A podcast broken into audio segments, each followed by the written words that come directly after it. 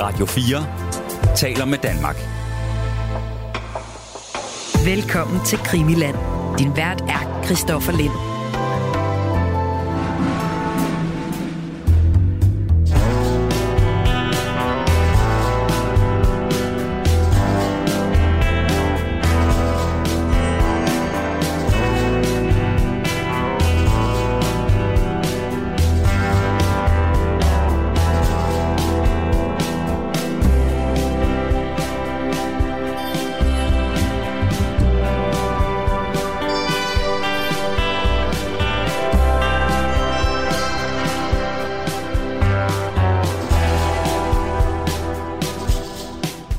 Velkommen til øh, jer lyttere, hvad end I øh, lytter med på bagkant på, øh, på podcast, eller til dem, der lytter med øh, live. Vi er jo også i god gammeldags flow-radio, Rasmus Dahlberg. Det kan jeg jo stadig godt lide. Mm. Jeg, jeg at jeg stadig tænder for min radio hjemme. Jeg ved ikke, Mhm. Det hvor gør mange. jeg også. Ja, Det gør jeg også. det, det er godt, at stadig er nogen. Så lader jeg mig øh, nogle gange øh, glædeligt overraske over, hvad der kommer ud af den, og andre gange, så, så ryger jeg på en podcast i stedet for. Ja, og det gør jeg jo også. Også på, hvis det er kollegers programmer, hvis de ikke gør det godt nok. Så gider jeg ikke, og de kan sige det samme om mig. Men jeg kan godt lide det der med, og stadigvæk, jeg har også noget med Flow TV. Jeg har faktisk ikke engang tv, men når jeg er hjemme hos mine, mine forældre, så laver jeg ikke andet end til Flow TV. Altså, jeg kan stadig godt lide det med, og heller ikke tjekke programoversigten. Hvor jeg, det er bare, mm. Der kommer bare et eller andet, og så... Min, min hustru har sådan en ting, når hun, er, når, når hun eller vi er på, på hotel, så skal hun se uh, DR2 på Flow. Det kan jeg Det fint er godt, ligegyldigt, jeg godt hvad følge de viser, så skal hun bare se, uh, fordi vi har, vi har ikke Flow TV derhjemme uh, andet end uh, på streaming-apps, ikke? men Nå, der, det er det er bare her. tænd for DR2, underhold mig. Det er en god romantisk hoteltur. Hun ser DR2, og du sidder og hygger med en eller anden katastrofe. For det skal vi også lige sige øh, til eventuelle flowlytter, at øh, du hedder Rasmus Dahlberg, du er katastrofe, historiker og har et... Øh, ja, udover at du selvfølgelig har forsket i mange år i det, så har du også skrevet mange bøger om, øh, øh, om emnet. Jo både sådan øh, katastrofer, også ja, sådan, man kan sige, øh, efterspillet af, af katastrofer, øh, konspirationsteorier, men vel også, det er også vi inde på et par gange nu, øh, Rasmus Dahlberg, sådan, hvordan folk forholder sig til katastrofer, eller hvordan de påvirker den, den enkelte, og dermed forsøget på eksempelvis at finde, finde mening i en eller anden... Øh, Ja, komme med alternative forklaringer på Ja. det uforklarlige. Ikke? Ja. Altså, det, det kan være meget svært for, for rigtig mange mennesker, både øh, overlevende, pårørende, men også alle os andre, der bare jagter øh, de her øh, nogle gange meget dramatiske, tragiske begivenheder. Øh, hvis, det, det kan være meget svært at acceptere, hvis ikke vi synes, at forklaringen på, hvad der forårsagede katastrofen, er god nok. Ja. Altså hvis det, hvis det bare var et endeligt uheld. Ja. Hvis det var... Øh, øh, altså så, så, så kan man blive øh, drevet af en drift mod at søge øh, andre forklaringer i form Mm. af forsikringsvindel, øh, konspirationsteorier, ondsindede, bevidste ja. handlinger. Simpelthen fordi der skal være, og det er i hvert fald min teori, at vi har sådan en, øh, en ting som mennesker med, der skal være proportionalitet. Ja. Altså en lille åndssvag fejl skal ikke føre til en kæmpe stor, vild konsekvens. Nej. Det går imod vores sådan måde at tænke på, at, øh, at hvis, det, hvis, det, hvis resultatet endte med at være virkelig slemt, så må der også være en stor, voldsom Ja. ja. årsag til den. Og så vil også det, vi også var inde på, øh, og det kan man jo bare gå ind på øh, Krimilands øh, Facebook-side, eller der. Ja, faktisk, øh, jeg kan ind på Krimilands Facebook-side, det kan man altid, men man kan også gå ind der, hvor man hører sin, øh, sin podcast, om det er Spotify eller Radio 4's app, og så finde tidlige udsendelser. Der lavede vi nemlig to udsendelser øh, med fokus på det her fly, der forsvinder i 2014, MH370. Og den sag har jo det med, at det forsvinder fra radaren. Mm. Og der er vi jo også inde på det, øh, klart bedre bud end andre. Noget, der er langt mere sandsynligt end, øh, end andet. Men der ligger stadig en anden nagende tvivl om, altså var det 100% et uheld, eller kunne piloten eksempelvis have haft noget med det at gøre? Og man kan ikke med 100% sikkerhed sige, at det kunne han ikke eksempelvis. Og den er vel ekstra grum på en eller anden måde for, for de pårørende, fordi ligesom en, øh, du ved, en, en drabsag, der aldrig bliver afklaret, et eller andet, hvor der aldrig kommer nogen, der ligesom står, skal stå øh, du ved, ryger i fængsel for det her, eller bliver man får, man får lidt vidsthed om, at der rent faktisk Ja, skete, hvor det- det- man- u- ubehageligt den er. Inden for psykologien øh, kalder closure. Ja, præcis. Og, og det vil også i katastrofer noget, der kan være sådan ekstra brutalt, det med, at du simpelthen ikke får en forklaring, og her ikke engang reelt får en helt mulighed for en forklaring, fordi det bare væk det skide fly. Altså, altså Germanwings styrtet skete ja. cirka et år efter øh, det malaysiske fly øh, forsvandt. Ja. Øh, der hvor, hvor øh, den tyske øh, anpilot låser luftkaptajnen ud af cockpittet og Ja. styrter det med, med vilje ned i alberne ja. og slår øh, øh, 144 øh, passagerer og, og fem af de andre øh, seks besætningsmedlemmer ihjel, og så sig selv også selvfølgelig. Og det var, det var også en frygtelig, frygtelig øh, hændelse. Men, men tænk på, hvor hurtigt den forsvandt fra øh, medieomtalen igen. Mm. Altså, vi, vi fik en forklaring. Mm. Den var frygtelig, men vi fik forklaringen. Ja, medieomtalen, den blev jo primært selvfølgelig, det var, det var frygteligt. Men den blev jo sådan en, der man kunne bruge senere hen, mm. På sin vis, fordi at det handlede ligesom om øh, altså kritik af alt det op til, at han ikke var blevet stanset. Øh, Ja, ja. Altså de der lægetjek. Ja, ja, og i tid, og så, og så sådan noget med, at, at, nu skal man ikke kunne låse af på den måde. Ja, ja, fordi det var en af de øh, f- øh, foranstaltninger, der muliggjorde den øh, katastrofe slash massemord, Ja. var jo de sikkerhedsforanstaltninger, man indførte efter 9-11, hvor man satte øh, låse på øh, forstærkede døre til cockpittet, for at, øh, ja. at passagerer ikke skulle trænge ind i cockpittet og, og kapre flyet undervejs. Og her blev det så Altså, hver gang man indfører en ny er frygt- ja, ja. sikkerhedsforanstaltning, så åbner man også øh, potentielt Ja. nogle, øh, nogle nye sårbarheder. Og så, øh, jeg husker, at, øh, at mens det stadig røg nu skal fra, de være to hele ja, tiden, ikke? præcis, ikke? Ja. Ja, øh, ja det, det, så vidt jeg husker, Ja. blev det ikke en officiel Okay. øh, sikkerhedsregel. Men øh, jeg tror, det var Norwegian blandt andet, der, mens det stadig røg fra vagstumperne af, af, af Germanwings Flight øh, 9525, der indførte man, så kan man sige frivilligt, den her regel om, ikke, at man gik ud og sagde, at vi vil aldrig tillade kun én person i cockpittet igen. Mm. Altså, så, så, øhm, så skal der så komme et medlem af kabinebesætningen ud i, øh, i, øh, i cockpittet, mens den ene af piloterne er på toilettet. Okay. Ja, jamen, det er jo, det er jo ja, Så kan stewardesser kapre fly. det er jo det. Om det Altså. fordi der skal nok komme, desværre, men en, en ulykke alligevel, eller en katastrofe hedder det, eller en, en reel terrorhandling, som et eller andet med det at gøre. Min pointe her var, Ja. ja. vi, vi fik en forklaring. De Ja. pårørende fik en forklaring. Ja. Der var closure på Germanwings. Det kom aldrig på øh, Nej. det malaysiske øh, flight øh, imod 370, på, det, på, på den forsvinding. Ikke? Og, og derfor florerer konspirationsteorierne Ja. ja. stadigvæk i det her vakuum, Ja. øh, øh, meningsvakuum. Og det er Titanic, vi, øh, vi fokuserer på i den her udsendelse, ligesom også udsendelsen for en øh, uge siden. Og der kan man vel sige, fik vi, fik vi closure i, i større grad end øh, for, for flyet, der forsvinder for radaren. Øh, men jo stadigvæk med en masse historie, der bliver fortalt efterfølgende, også mange ubekendte, og en historie, som hele tiden på en eller anden måde varierer lidt fra, fra mund til mund. Ja, altså, man fik jo closure dengang. Ja. Fordi, ja, Titanic var et, øh, et, et stort og spektakulært øh, øh, forlis i, i 1912, men så var det heller ikke større. Nej. Altså, ja, der blev nedsat undersøgelseskommissioner i, uh, i Storbritannien og i, uh, i USA. Den konklusionen i USA var, at det var an act of God. Det er jo sådan et begreb, man også har en, altså, i virkeligheden, øh, også i forsikringsverdenen. Ikke? Altså, det er sådan en slags force majeure. Mm. Man siger, det er act of God. Det var den officielle konklusion i den amerikanske øh, kongresundersøgelse. At øh, ja, det var, det var simpelthen øh, Guds værk. Ikke? Gud, det Øh. synes jeg er provokerende. Som er vildt, ikke? Ja, ja, ja. øh, i, i, øh, der er jo den her øh, væsentlige aspekt af, af Titanics forlis øh, med, i forhold til antallet af pladser i redningsbådene ombord. Ja. Der var jo ikke plads til alle ombordværende i redningsbådene på Titanic. Men der var det antal redningsbåde ombord, som der skulle være ifølge reglerne. Mm. Fordi reglerne ikke var blevet opdateret i øh, nogle årtier.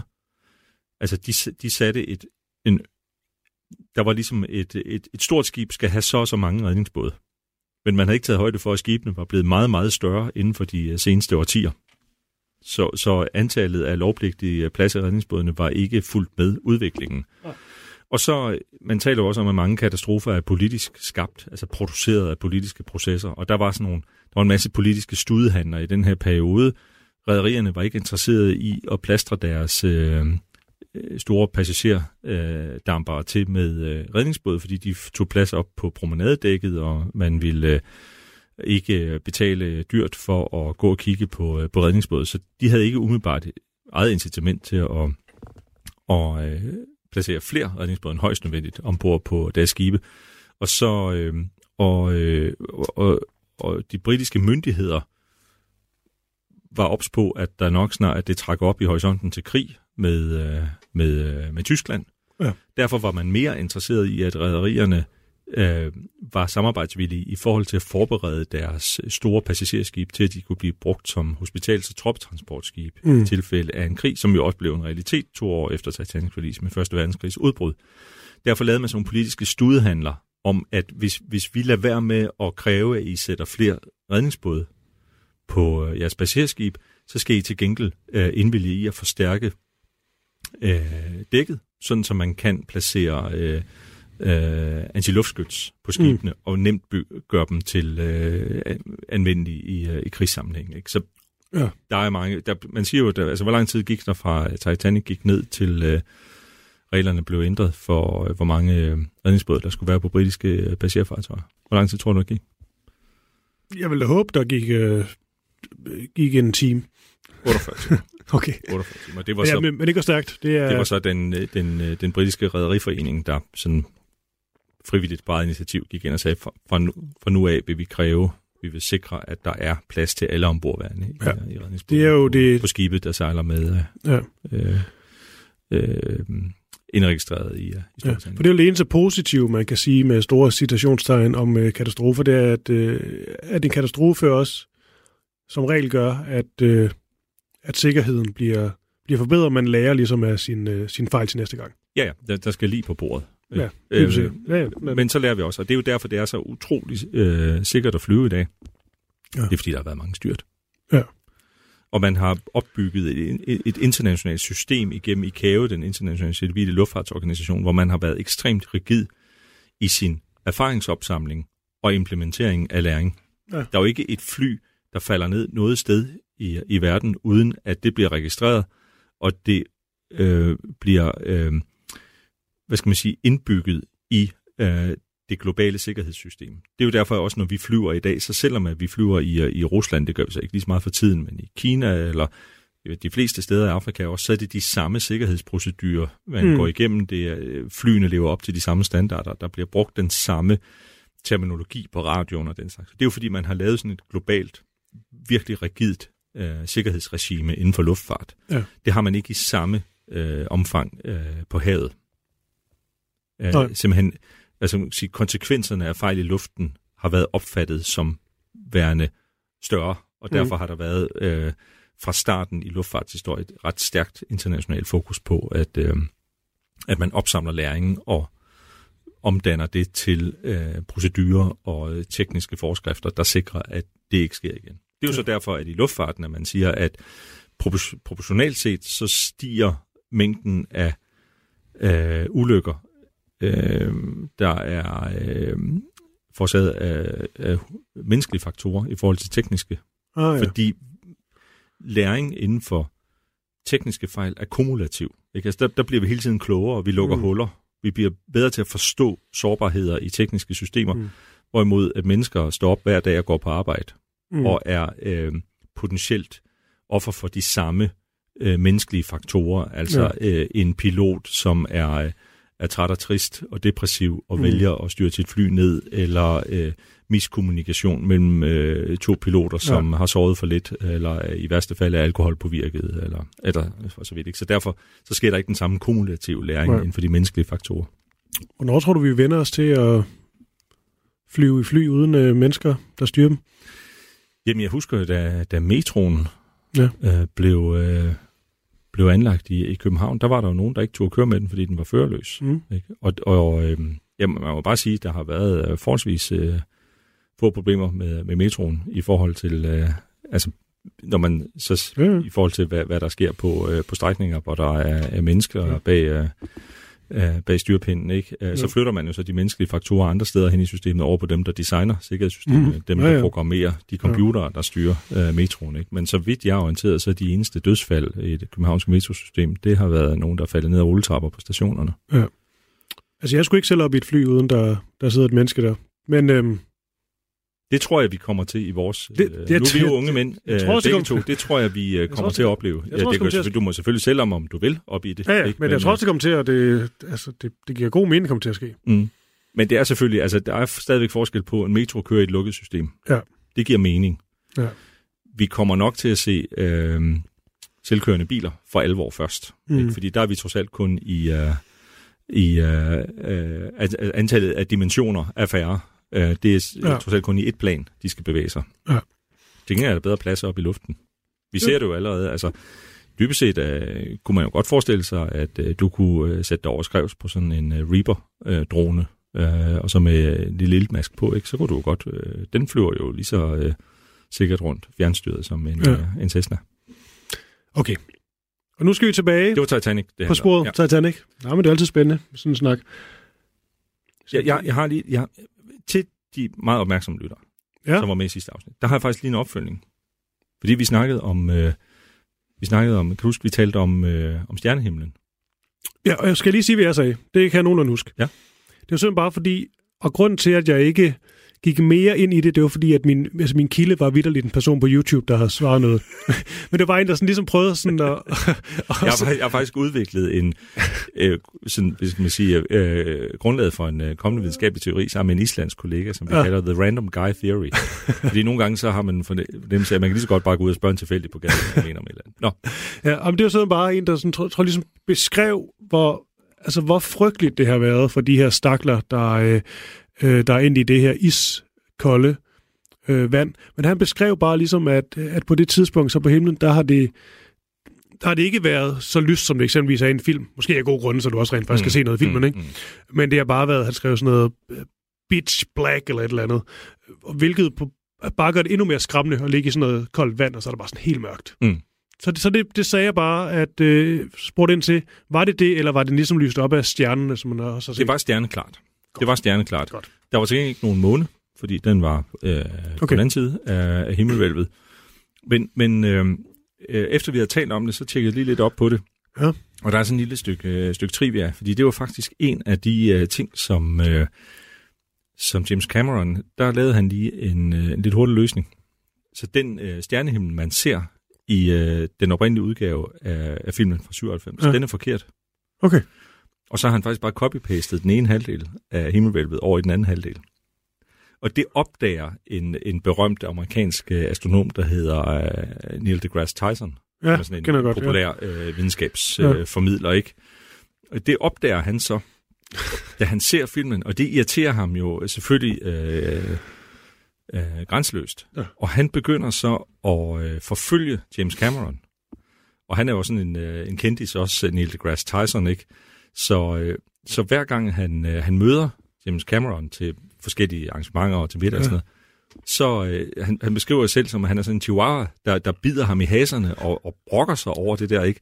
Og på et tidspunkt, så, øh, så øh, de mødes øh, øh, til en middag arrangeret af NASA, og så øh, er Neil deGrasse Tyson så efter Cameron igen, og så siger Cameron så angiveligt, øh, ja okay, øh, sidste gang jeg tjekkede, der havde Titanic altså øh, omsat for øh, 1,3 milliard og jeg tør slet ikke tænke på, hvor mange flere penge den kunne have tjent, hvis jeg også havde fået stjernehimlen øh, på plads. Ikke? Altså sådan, men, jeg er lidt træt af at høre på ham, astronomen. Men, men da han så, øh, Cameron, han laver sådan en øh, øh, directors cut øh, øh, version af filmen øh, 10 år efter, altså 2007, og der ændrer han faktisk stjernehimlen til, at Ah. den bliver korrekt.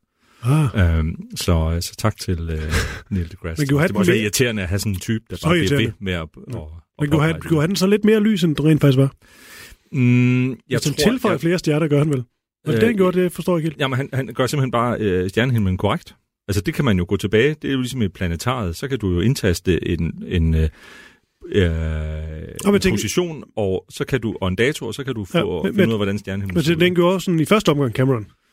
Der var den vel mørkere end... Nej, det tror jeg ikke. Jeg tror ikke, der, er- det er ikke antallet af stjerner, men det er deres placering. Okay, det er sådan der. det, det, så er man også nørd, ikke? hvis man kan det- det... se det. Man sidder i de her biografen ikke? som, øh, som astronom, så sådan, der er sgu noget galt med den himmel der. Og, og, og den venstre side er bare en kopi af den højre side. Ikke? Ja. Ja.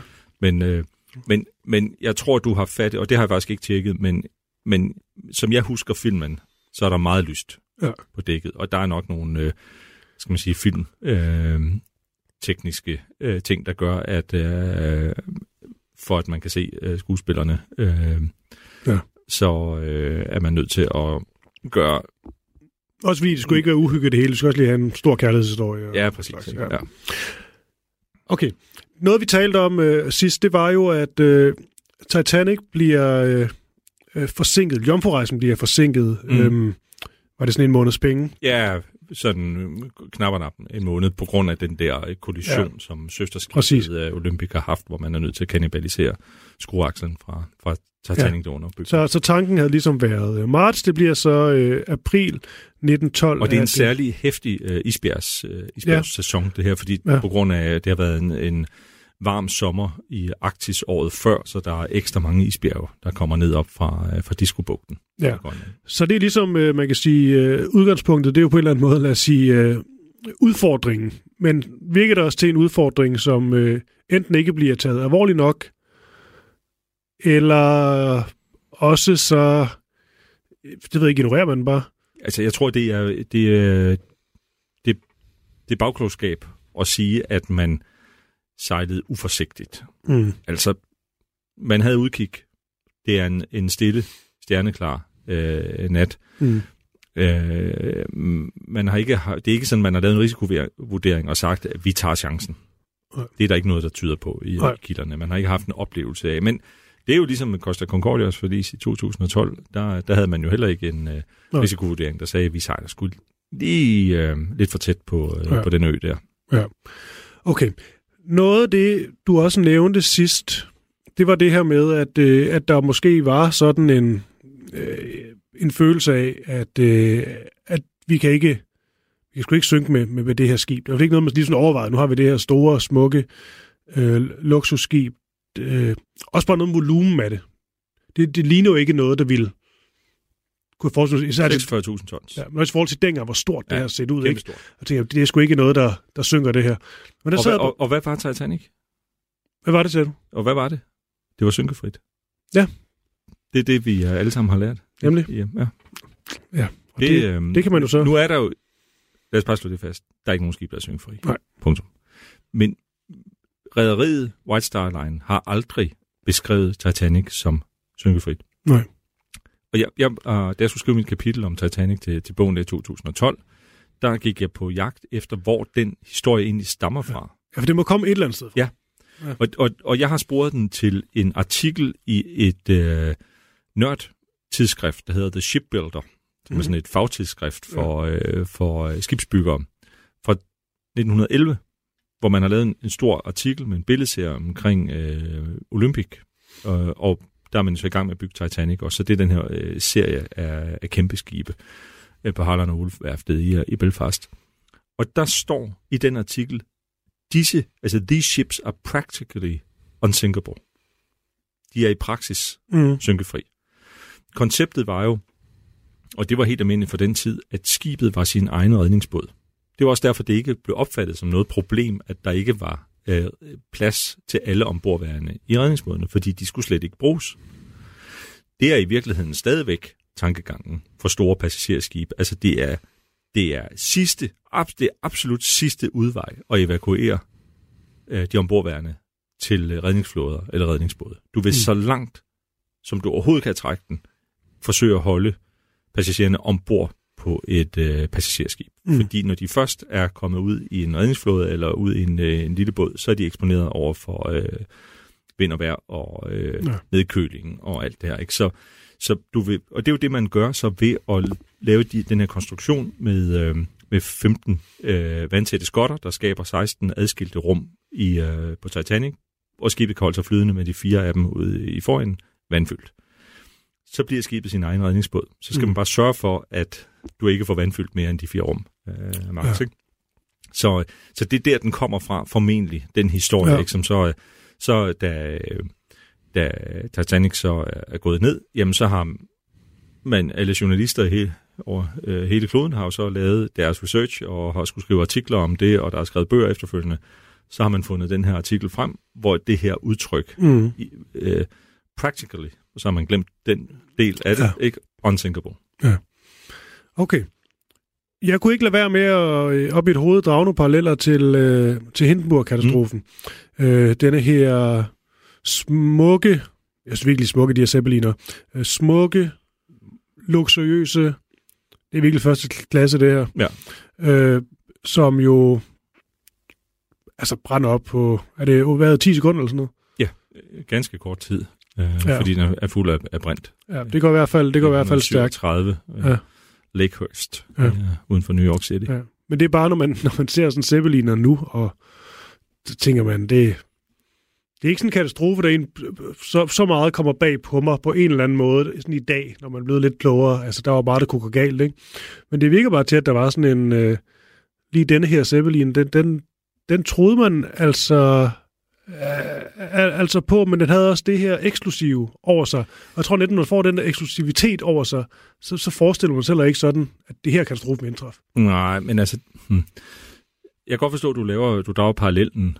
Øh, men da Hindenburg øh, går ned i flammer øh, den 6. maj 1937, der er luftskibsæraen slut på det tidspunkt. Altså, den er jo Ja. kæmpestor. Den er jo øh, den er, øh, næsten lige så stor som, øh, som Titanic, ikke? Altså mål i længde, ikke? Altså, den er 30 meter kortere eller sådan noget. Så det er jo luft, luftskibene, de store zeppeliner, var jo på samme periode øh, luftens svar på Atlanterhavsdamperne.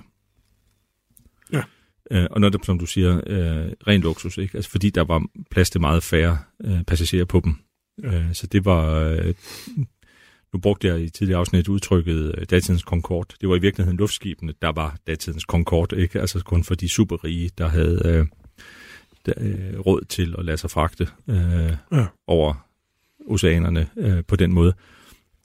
Men, men altså luftskibsæraen øh, døde øh, syv år tidligere, da et stort britisk luftskib gik ned i flammer øh, over Frankrig, fordi det var der, det var der Storbritannien lukkede sit luftskibsprogram, og det var i virkeligheden dem, der havde en interesse i at bruge luftskibet til at øh, flyve passagerer og post ud til alle øh, afkrog af det britiske imperium.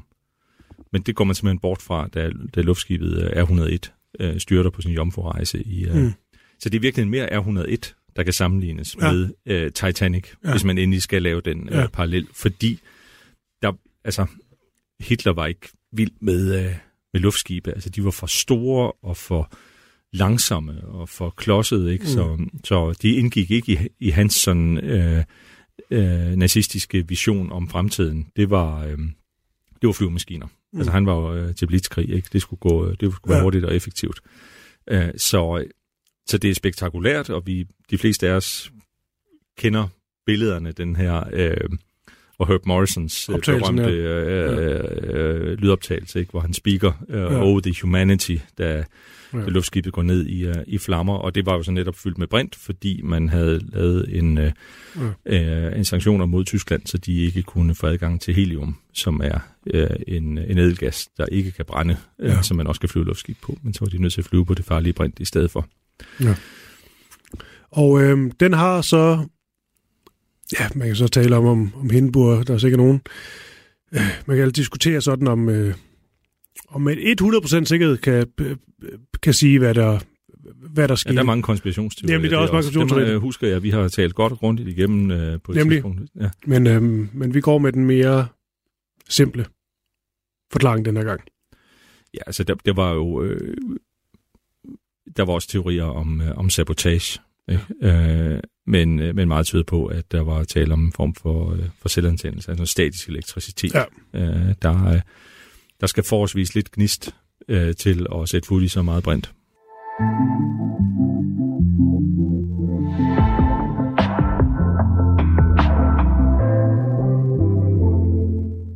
Og det er øh, på en eller anden måde en god øh, indgangsvinkel til den sidste del af udsendelsen her om, øh, om Titanic.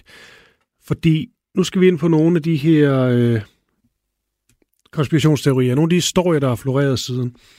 Og øh, noget af det, der snak, der er gået, det er sådan noget med, at man kan se, øh, se nogle mærker på skibet.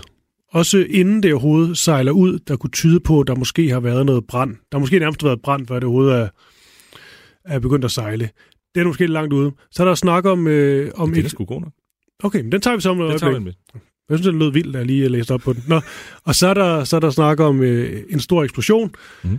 Øh, jeg har også fundet en, der tror, det var en, øh, altså en ubåd, Mm-hmm. og jeg lige åbnet op for den. Og så, jeg tænker bare lige spille et lille klip. Det er fra noget, der hedder Bright Side, og det er sådan lidt, øh, hvad hedder det? De lægger ting op på, på YouTube, hvor de gerne vil, så stille de spørgsmålet. Hvad tror I? Hvem, eller hvad var det, der ødelagde Titanic? Og så byder folk bare ind. Altså, mm. de åbner også bare op for, at øh, den store skatkiste er gode og kreative øh, idéer, ikke? Men det er det i forhold til en, til en mand som fra virkelighedens verden, som, øh, som overlever. Øh, og så beskriver han bare en eksplosion. Mm. Og så går de videre til denne her, denne her ubåd, som nok er i den langt ude ende. Men lad os lige tage den med alligevel. Vodkanak lived a long and happy life, and as a great storyteller, he shared what happened to him many times. Interestingly, he's never mentioned an iceberg hitting the Titanic, and always spoke about an explosion. If what he said was true, something must have caused that huge explosion. It could have been a fire, and quite a lot of people actually believe that theory, saying that coal was burning in the ship's hull. That fire would have started long before the ship's departure, and there was simply no way to put it out. Titanic must have left with the fire still ongoing, and the flames weakening the hull so much it couldn't survive its meeting with the iceberg. Supporters of this theory use pictures of the Titanic leaving the docks for evidence, pointing to a huge dark mark on the hull. Even if that's true, though, it's still not obvious whether the fire led to an explosion, and supporters of this theory don't deny there was an iceberg. Another theory that explained the explosion claimed that there was a German U boat involved in the sinking of the Titanic. The Armenian writer was, in fact, not the only survivor who mentioned they heard explosion sounds coming from somewhere deep in the bowels of the ship. And they'd also claimed they'd seen a searchlight coming from some ship shortly after Titanic had sunk. Jeg, jeg griner, fordi jeg ser bare på grafikken her på YouTube-klippet, og det er jo tydeligvis en, en sovjetisk øh, Typhoon-ubåd, der er lagt ind i her, altså som er sådan Åh. jo en 1980'er øh, design, så, øh, røde oktober-stil, ikke? Men Ja, og du er jo ubåds øh, ekspert, så det er øh, selvfølgelig noget, du bemærker med det samme. Men lad os lige tage den, for jeg kan godt lide den, den, denne her meget pædagogiske film. Øh, fordi det er jo ligesom, vi, vi, slu, vi venter lidt med ubåden. Vi lad os lige starte med denne her, denne her brand. Mm. Øh, fordi så er nogen taler om en brand, der bliver sådan en eksplosion, men der er også bare snak om, at der er en brand, som er opstået, inden det overhovedet begynder at sejle. Ja. Det må du prøve at forklare mig. Men det er rigtigt nok. Der, der, altså, og det kommer måske som overraskelse for nogen, men der var faktisk ild i Titanic på hele øh, Jomfru-rejsen. Men, men det er ikke så dramatisk, som det lyder, Nej. og det var ikke usædvanligt på den her tid. Der er, øh, der er sådan lidt øh, krise, lige inden de skal afsted på, øh, på Jomfru-rejsen øh, her den 12. april, øh, fordi der er kulstrække i Storbritannien. Øh, ja. Og så sejler Titanic jo fra, fra værftet i, uh, i Belfast og så til Southampton. Og der stiger størstedelen af passagererne om, uh, ombord. Og det har jo en voldsomt kulforbrug, uh, det her skib. Ikke? Altså det er 600-700 tons i døgnet. Ja. Så kullagerne, de skal fyldes op. Uh, men på grund af den her strække, så er man nødt til at, øh, at bunkre, altså tage, tage kul ombord fra nogle andre skibe, øh, ejet af samme øh, moderselskab, altså IMM, der ejer Mm. White Star Line. De ligger i, øh, i Southampton. Øhm, så der, der ligger øh, skibet hedder Oceanic 2, og det hedder Majestic, og så tager man simpelthen kul fra deres lager over i Titanic, for man kan komme afsted på den her jomfru-rejse. Og der, øh, der opstår så en brand i et af de her kuldepoter, nede, dybt nede i, i skibet. Okay. Formentlig fordi øh, man er under tidspres, og det går det tjept med at få det her kul over. Og når man, når man øh, tager kul ombord, så skal man øh, væde kullet i sådan en lag, for at det ikke selvantænder. Men vægten af kullet kan blive så stor, når man lægger sådan en ordentlig bunker oven på hinanden, at det nederste bliver presset så meget sammen, at der opstår varme, og det kan antænde kullet. Mm. Så ligger det sådan og ulmer. Så, så øh, når man gør det rigtigt, så væder man øh, så lagene af kul, mens man øh, tager kul ombord. Og der er teorien så, og den er altså god nok, den her, det er dokumenteret, blandt andet ud fra, at, at um, White Star Line havde indgået aftale med øh, nogle samarbejdspartnere i uh, New York City, om at skulle hjælpe med at få slukket den kulbrand, når man kom frem. Mm. Så det er jo, det er jo sådan, nu er vi jo nede i sådan øh, historikernes øh, arbejdsmetode her, ikke? Nå, men det underbygger jo så den, at man kan se, man kan dokumentere, at der lå sådan en aftale om, at der var nogle øh, specialister, der skulle hjælpe med at grave det her kul ud og slukke den der brand. Ikke? Så det er jo ikke sådan, Ja. at bagenden af skibet har stået i flammer. Det er bare ligget ulmet lidt. Ja. Så den er god nok. Men kan det så ikke lede hen til, øh, til en, øh, til en øh, fatal øh, eksplosion? Det er bare sådan, når man bare lige hører det, så giver det jo lidt mening op i ens hoved. Altså en brand, der ulmer, Ja, ja, ja, og så ja, ja. udvikler den sig, og så lige så får den fat i et eller nu andet. er der, undtagen i Hollywood-film, er der ikke så mange ting, der sådan bare eksploderer Nej. sig selv. Altså kul eksploderer jo ikke. Nej. Det, det der jo brænder, og den er jo, den er jo drevet, den er jo altså fyret med kul, øh, det her fartøj, ikke? Det, det kan have gjort, der er mange, der er mange teorier, øh, Mm. der tager udgangspunkt i den her kulbrand. Fordi det er selvfølgelig, hmm, skib er gået ned, der var ild ombord, ja. Der var brand ombord, ikke? Øh, det er der nogen, der har forfulgt den øh, tankegang. Det, det kan have gjort, det er, at det kan have svækket skroget nogle steder, ikke? Ja. Altså, som, øh, som også er det, vi hører, øh, tror jeg, lige i starten af klippet her, Ja. ikke? Altså, man ligesom forestiller sig, at den her, øh, det her kuldepot, der ligger ulmer, at det kan have øh, øh, opvarmet en del af skroget og fået, øh, og når, øh, når jern bliver varmet op, det ved vi jo fra øh, øh, skinner på jernbanenettet om sommeren, så kan de slå solkurver og den slags, ikke? og så udvider det sig en lille smule. Mm. Det kunne så have, have svækket nogen af, altså noget af konstruktionen af, af skibet. Men i sig selv er det utænkeligt, at det kunne have ført frem til pludselig en stor eksplosion. Mm. Ja. Men så kunne det jo være, at der var en torpedo. Ja, det kan der da altid være. Hvis man lige tager den for gode varer, tanken, Mm. Så er det jo set før. Vi to også før talt om, øh, om Guslov, skibet, ja. der, bliver, der, der bliver sunket med øh, rigtig mange kvinder og børn ombord. Ja, i det, er, 1945. ja, en, en, det er jo en sovjetisk ubåd, ikke? præcis, det er jo tyskere på flugt, og der er der mange, der mener, at det, Jamen altså helt, altså fundamentalt set, så er det jo, øh, der er jo ikke noget som helst til hinder for, at en ubåd kan sænke et skib som Titanic med en torpedo. Nej. Nej, det er det. Øh, spørgsmålet er bare, hvorfor det skulle... Ja. Altså lige, lige det, til, ubåd skulle det til at tilfælde med, med passagerskib, vi, vi talte om, der, der er selvfølgelig den ene årsag, at, øh, at der er krig. Men, men, men hvad man så ved om det, hvad jeg er ligesom frem til i forhold til den her måske skidefulde russiske ubåds øh, mand, kaptajn, så har han bare kredset lidt rundt og ikke har så meget at lave, og det virker altså nærmest til at kunne være... Det er jo meget voldsom fordom, du kommer der med, at, at øh, bare fordi han er Det her, der var lidt Sovjet, han så skulle være... Ja. Andre har lavet den fordom. Ja. Men, men pointen er bare, at, øh, øh, at, at der er ikke sådan, virker til, at der er ikke sådan en, en, en, ordre, han har. Det her, det er ligesom et, øh, et farligt skib, der vil gøre et, Altså, det virker mere til, Men at det er han... et legitimt mål. Et legitimt mål, det er rigtigt, men, men han får alligevel... Det virker mere bare til, at han får noget på radaren. Mm. Og så kan han lige så godt. Men det er jo det, øh, Ja. ubådschefer gør på Ja. det her tidspunkt. Altså han har jo ligget og patruljeret et sted, øh, i Østersøen i, øh, i den, øh, det sidste halve år af, af krigen, ikke? og øh, tyskerne er presset. Ja. Og vi taler som næsten... Er det 8.000, der dør? Det er, Ja, helt- det er et, frygteligt. et sted 8-10.000, ikke? Altså det er Ja. jo ganske få, der, der overlever.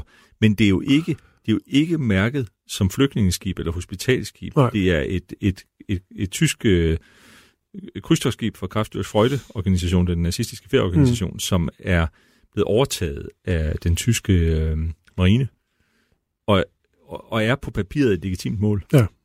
Okay, men det er også en fin, po- men, ja. jamen, det er en fin pointe, fordi det viser også, at så er papiret legitimt mål, og vi er i en, i en krig, så det kan jo, altså der vil det ikke være så chokerende for at vide, at det er en ubåd, der ligesom står bag. Mm. Her der har vi formentlig en anden situation, fordi hvorfor og hvem? Ja, der er jo ikke krig.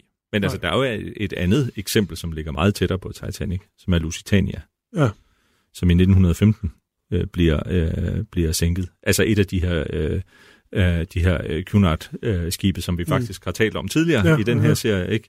Øh, Lusitania og Mauritania, øh, de øh, samtidige skibe. Øh, de er lidt ældre end, end Titanic, men, øh, men store, øh, moderne Atlanterhavs damper øh, hurtigere end, øh, end, end Titanic, øh, som bliver sænket i øh, den 7. maj 1915 øh, syd for, øh, for Irland af en øh, tysk øh, en tysk ubåd. Jeg har faktisk øh, kigget igennem øh, periskopet fra den ubåd, Ja. altså U-20, øh, som, øh, som øh, Karloin, altså kaptajnløjtnant Walter Schwiger, kiggede igennem, da han, øh, da han øh, fik øje på øh, Lusitania og sænkede den. Øh, det, øh, det hænger op på Seawar Museum i Mhm. mm. som er et af mine yndlingsmuseer. øh, der er, det er et godt mål, udflugtsmål. Ja, og det må du gerne reklamere for, når det... Hvad sagde du? Jeg er på ingen måde affilieret med Seawar Museum, skal jeg sige, for, men jeg kan godt lide det. Det er et rigtig nørdet museum. Ja. Øh, der er ikke gået så meget af Bjarke Engels i det. Altså, det er bare en stor lagerbygning med en, en uh, hunds masse af spændende uh, tingeltangel, der står deroppe, som er fisket op uh, fra, ja. fra havet. Ja. Men, men, men den blev jo sænket, og, Mm. og er uh, jo medvirkende til at få uh, USA ind i krigen senere. Masse konspirationsteorier om Lusitania også. Var det i virkeligheden Churchill, der fik arrangeret, at den tyske ja. ubåd sænkede den for at få amerikanerne med i krigen? Um, Mm. men, men her er der jo krig. Ja. På det her tidspunkt, ikke? Så du køber ikke den med, med ubåden og Titanic, kan jeg godt høre. Og du har heller ikke noget, der ligesom understøtter bare lidt. Nej, altså, hvad, hvad, hvad, er, hvad er argumentet? Altså, hvad er, og hvad er... Øh, Og så kunne det være, at man ligesom har fundet, eller du ved, et eller andet i, øh, altså et eller andet, der ligner et impact i skroget eller et eller Mm. andet. Fordi det sidder og tænker, altså der, hvor jeg synes, den falder ret meget, det er vel, når man nu rent faktisk har været øh, på bunden og fundet Mm, mm, Titanic, og nu har altså rigtig gode optagelser øh, af vraget, øhm, så tænker man lidt, at sådan en et, et, et torpedo, der rammer, det vil i den grad kunne ses gå ud fra. Ja, det må man sige. Ja. Og det vil jo lave en, øh, et, øh, et, et hul, der er lavet udefra. Ja. Altså, hvor stålplader, øh, jernplader er bøjet indad. Ikke? Men den her... Nu, nu, i klippet her, du spillede for mig, øh, mm. bliver der omtalt en eksplosion. Ja. Det, det er rigtigt nok i øjenvidneskildringerne, altså de her øh, Ja, det er jo også ham, de ham manden her, der har... de overlevende, som bliver afhørt ja. efterfølgende, ikke? Men der er jo meget, der kan lyde som en eksplosion. Ja. Mm. Og, og som jeg læser øh, undersøgelserne og analyserne af det, så når et stort skib som Titanic, der er kulfyret, begynder at synke, Ja. så øh, løber der koldt havvand ind i skroget. Og når koldt vand øh, møder øh, varme øh, dampturbiner, de store øh, ovne, hvor, øh, øh, hvor kullet bliver skovlet ind i, så sker der ting og sager, så udvikler der sig en masse damp. Mm. Og, og damp, der udvikler sig inde i lukkede rum, kan få ting til at blive splittet ad indenfra. Mm.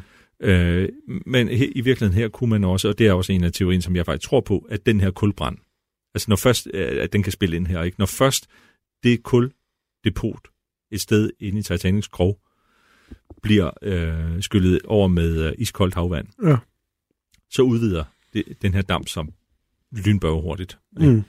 øh, og kan i virkeligheden godt, kan man forestille sig, have blæst en del af skroget ud indenfra. Mm. Ja. Som så ville have givet en lyd som en eksplosion, som kunne fortolkes således af, Ja. af, af, af, de, øh, af de overlevende.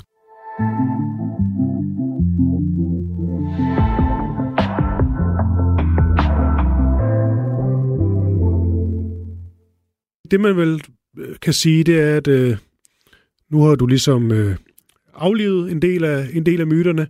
Øh, du har også været inde på, at der er helt klart øh, nogle dårlige menneskelige øh, vurderinger, fejl, der er blevet begået, øh, mange ting, hvor man ligesom efterfølgende kunne sige, hvis I nu havde gjort det og det, eller havde taget øh, de, de forholdsregler, et eller andet, så kunne det være gået øh, anderledes. Det er også det, der er frustrerende, når man sådan læser om, Helt Ja, klart, men det er, jo igen, det er jo altid med den viden, vi har i dag. Ja.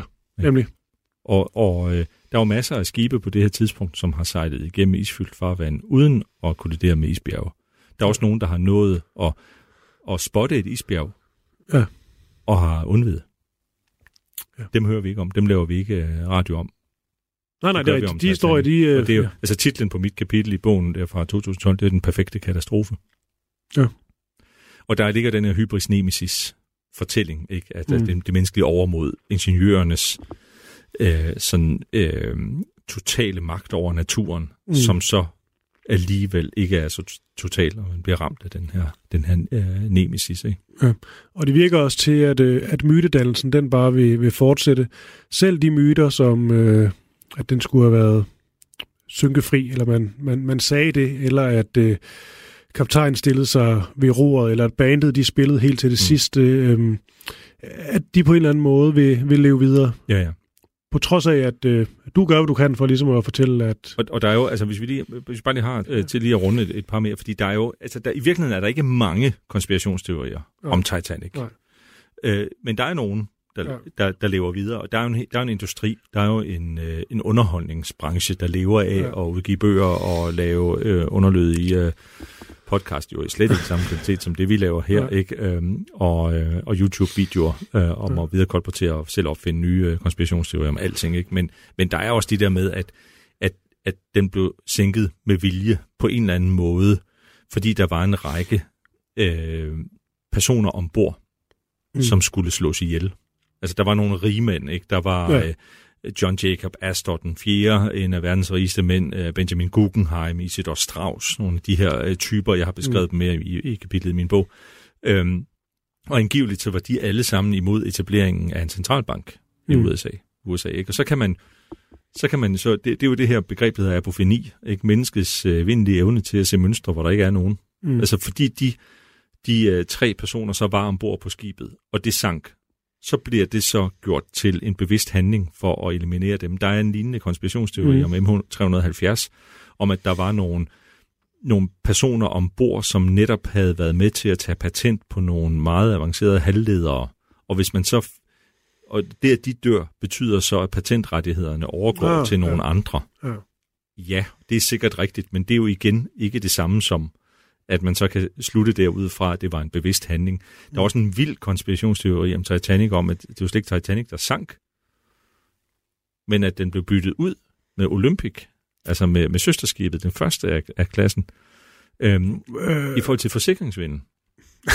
Jeg, jeg er ikke meget inde i den historie, men jeg bliver næsten øh, træt af bare øh, at høre den. ikke. Altså, den bliver det- byttet ud, altså ude på... at de simpelthen er, i, øh, i, øh, altså, i forbindelse med, øh, altså Ja. ja. før Titanic bliver taget i brug, ikke? Ja. Ja. At, at de, man så laver et switch på værftet, ikke? Uh, Øh, Olympic øh, blev jo beskadiget under den der øh, kollision, som vi har talt Ja. ja. om med HMS øh, Hawk, og, øh, og jeg kan faktisk ikke huske, om det, om det er den kobling, man laver i teorien, men det vil jo være oplagt, ikke? Man siger, okay, Ja. ja. der er et beskadiget skib her, der er et nyt skib, Ja. Øh, hvis vi så får det beskadigede skib til at synke i stedet for det nye, så får vi den fulde forsikringssum, og så har vi ikke... Men altså, det er jo langt, langt ude, ikke? Altså, er det også sige, det vil være... det, er jo- det er jo sådan nogle teorier, der også driver hele historien om, øh, om Scandinavian Star. Men alligevel, der må Mm. jeg jo også bare sige, at den der forsikringsvindens myte, eller historie, tese Mm. mm. omkring Mhm. Scandinavian Star, den lever jo stadigvæk også, og jeg kan jo heller ikke tilbagevise den. Nå nej, den lever da i bedste velgående. Men, jeg, men jeg, jeg må bare sige igen, altså enkleste forklaring er nok den sandeste, Ockhams ravekniv. Ja. Der er også Handlons ravekniv. Kender du den? Nej? Det er, at man skal ikke bruge kræfter på at forklare med ondskab, hvad kan forklares med dumhed. Og den, den træder altså også i kraft, også i forhold til, uh, til Titanic. Det er måske ikke, måske er det groft at kalde det dumhed, men uh, helt fuldstændig basale menneskelige faktorer. Altså, Ja. Der ligger et sort isbjerg foran. Hvad er den naturlige reaktion, når der er noget foran, foran en? Det er, at man slår bak. Og som vi talte Ja. om i det, i det første afsnit her, ikke? Altså, så mister man styreevnen, og så kan man ikke nå at undvige. Nej. Og så ender man i den der, i virkeligheden midt imellem to gode løsninger. Enten at sejle direkte ind i isbjerget, Ja. eller at nå at undvige helt. Og så ender man med at lige snitte Som hen langt dybest set siden det værste, på isbjerget, som er det aller værste, der kan ske, fordi man får punkteret skroget. Seks vandtætte rum bliver perforeret, skibet synker. Rasmus Dahlberg, det var spændende. Det var godt. siger vi tak for nu. Det var sådan en lille, en lille sommer, sommerbreaker, vi to. Og så siger breaker, det er jo fordi, det var et lille break fra, fra JF, uh, JFK. I, uh, I næste uge, der kunne jeg godt finde på at, uh, at være tilbage med lidt mere anderledes stof. Men det, uh, det, det kommer vi til. Det bliver nok med en god mand, der hedder Peter, Peter Byberg, og det bliver noget med nogle afrikanske sekteriske bevægelser, nogle nyere, hvor det er gået altså helt galt. Det er en fuldstændig vanvittig historie, men øh, det tager vi næste uge, og så kommer vi langsomt tilbage til mordet på JFK, for jeg er slet ikke færdig med det. Bare rolig. Ha' det godt, og igen tak til dig, Rasmus.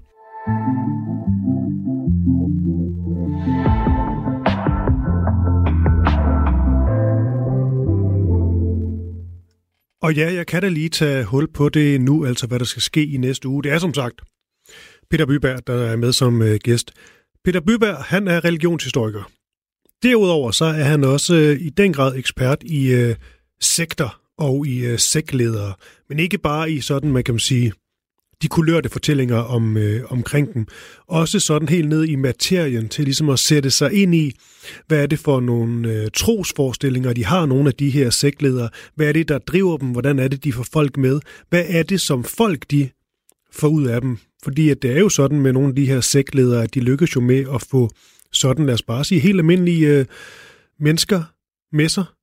Der var en øh, japansk dommedagssekt, øh, der hedder Umshiniko, hvor øh, lederen Shoko Asahara, han øh, altså, endte med at få sine folk til at lave sådan en helt vanvittigt giftangreb med sådan noget saringas i øh, Tokyos øh, undergrund i midten af 90'erne. Og det viste sig senere, at nogle af de her mænd, det var altså succesrige, ordentlige, veluddannede øh, øh, yngre mænd, som alligevel blev øh, totalt øh, hjernevasket af denne her guru-lignende øh, skikkelse. Og så kan den gode Peter Byberg også det, at han er god til ligesom at sætte fokus på nogle af de fortællinger fra nogle af de her øh, sekter rundt omkring i verden, som der ikke måske er så meget fokus på.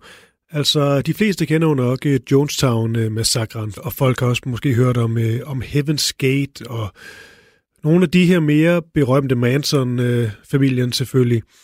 Men øh, for ganske nylig, der var der øh, en, øh, en sag i Kenya, hvor over 50, nogle taler om faktisk over 100 mennesker, som man blev fundet omkommende. Flere havde formentlig altså sultede sig selv ihjel som led af en form for religiøs øh, faste, og det øh, tyder også meget på, at det var en, øh, en sektleder, der ligesom øh, stod bag det her, og det er altså fra i år, så den skal vi se nærmere på. Men så bruger vi også det som afsæt til at fortælle en historie om øh, en helt vanvittig sag fra år 2000, som har fået, synes jeg helt personligt, alt, alt, alt for lidt mediumtal herhjemme det er faktisk så svært nærmest at finde noget som helst. Bare det mindste sådan uddybende omkring denne her, øh, denne her sag. Og det er på trods af, at den på en eller anden måde har nogle links til, eller minder lidt om, lad os bare sige øh, Jonestown. Vi er i øh, Uganda, vi er i år 2000, og vi taler om, at over 500 mennesker, det er et tal, der varierer, for de blev fundet i øh, sådan en massegrav, flere af dem. Øh, så nogen mener, det er over 1000 øh, mennesker, som så, som døde. De blev simpelthen fundet omkommende efter, at en kirke den er brændt ned i, øh, i netop Uganda. Og dem, der blev fundet, det var altså medlemmer af den sekt, som øh, hedder Bevægelsen for genindførelsen af Guds 10 bud. Og den er uhyre interessant, synes jeg.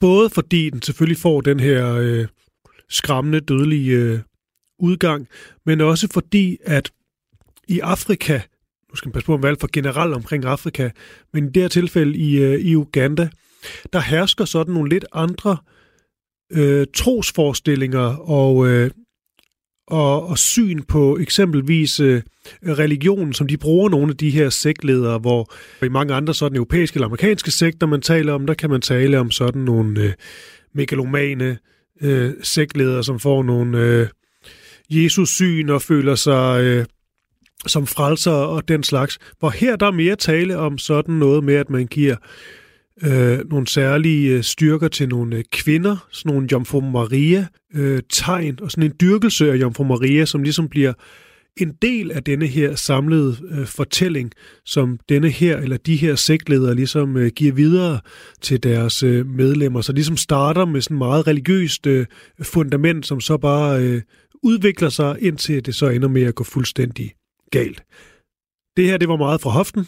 Peter Byberg, han kan sige meget mere, og ved også meget mere om det her. Det er altså næste uge, det bliver de næste to afsnit om øh, blandt andet Kenya og Uganda og deres øh, religiøse sektor. Det bliver spændende. Vi lyttes ved. En kendt dansker er død i en time. Altså, det ville være skrækkeligt, hvis jeg vidste, noget skulle være for evigt. Men først skal de spise et måltid, som var det deres sidste. Så kommer, kommer desserten. Så kommer den altså. Fuck, hvor er det Og, voldsomt. øh, Og altså, hvorfor, Anna? Hvorfor? Altså, jeg aner det ikke. Sammen med vært Lærke Kløvedal taler de om døden, maden og alt derimellem. Men fjordrejer, det er barndom. Det er gode stunder med min far. Det er noget af det eneste, jeg har haft med papa. Lyt til det sidste måltid i Radio 4's app, eller der, hvor du lytter til podcast. æret være hans minde. Radio 4. Var det det? Det var det. Ikke så forudsigeligt.